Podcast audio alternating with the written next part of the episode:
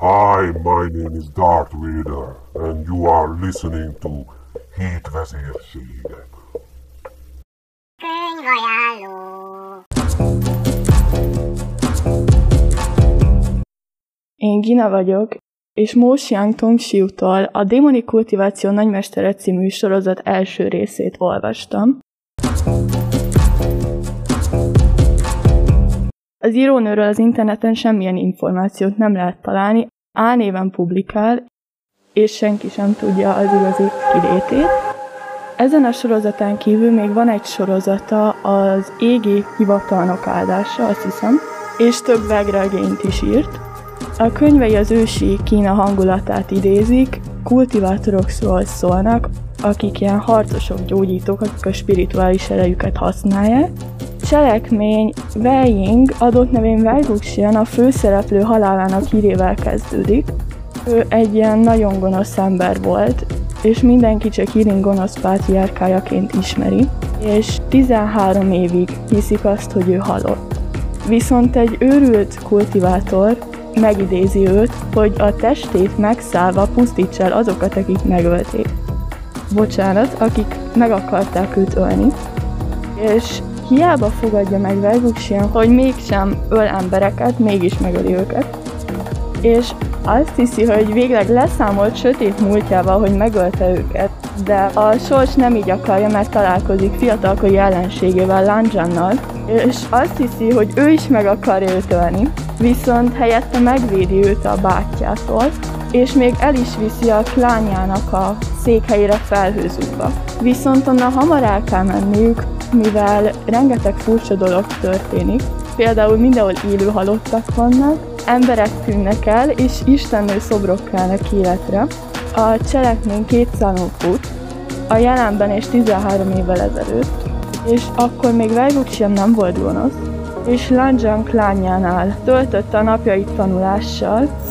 Egy problémája volt, hogy Lanjan mindig a jó útra akarta téríteni, mármint hogy ne csinálja rossz dolgokat, mind a 3000 értelmetlen szabályokat be akarta vele tartatni.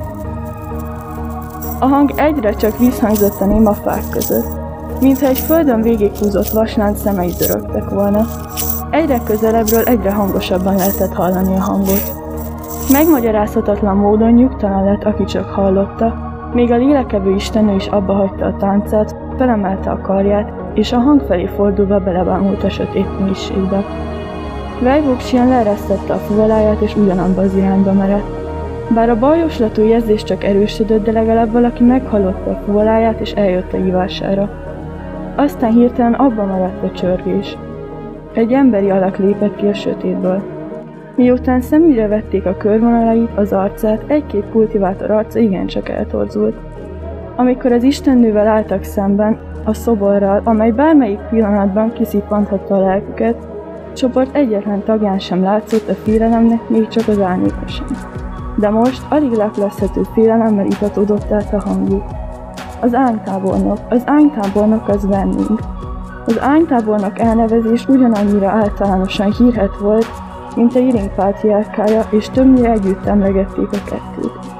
Az ánytábornok nevet senki más nem viselhette, csak Iring pátriárkájának jobb keze az igazi bűnsegéd, szerekkeltője és hullámok felkorbácsolója, s a keletigris mellett, akivel ketten együtt forgattak fel eget és földet, kegyetlen holtest, amelynek már régen el kellett volna forradnia.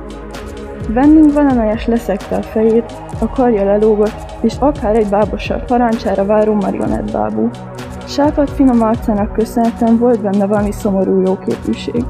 Azonban a szeméből hiányzott a pupilla, halottan fehér lett, a nyakától pedig fekete meg megtörő vonalak húzódtak, egészen az arcáig, így szomorúság rémisztő komolyságba fordult.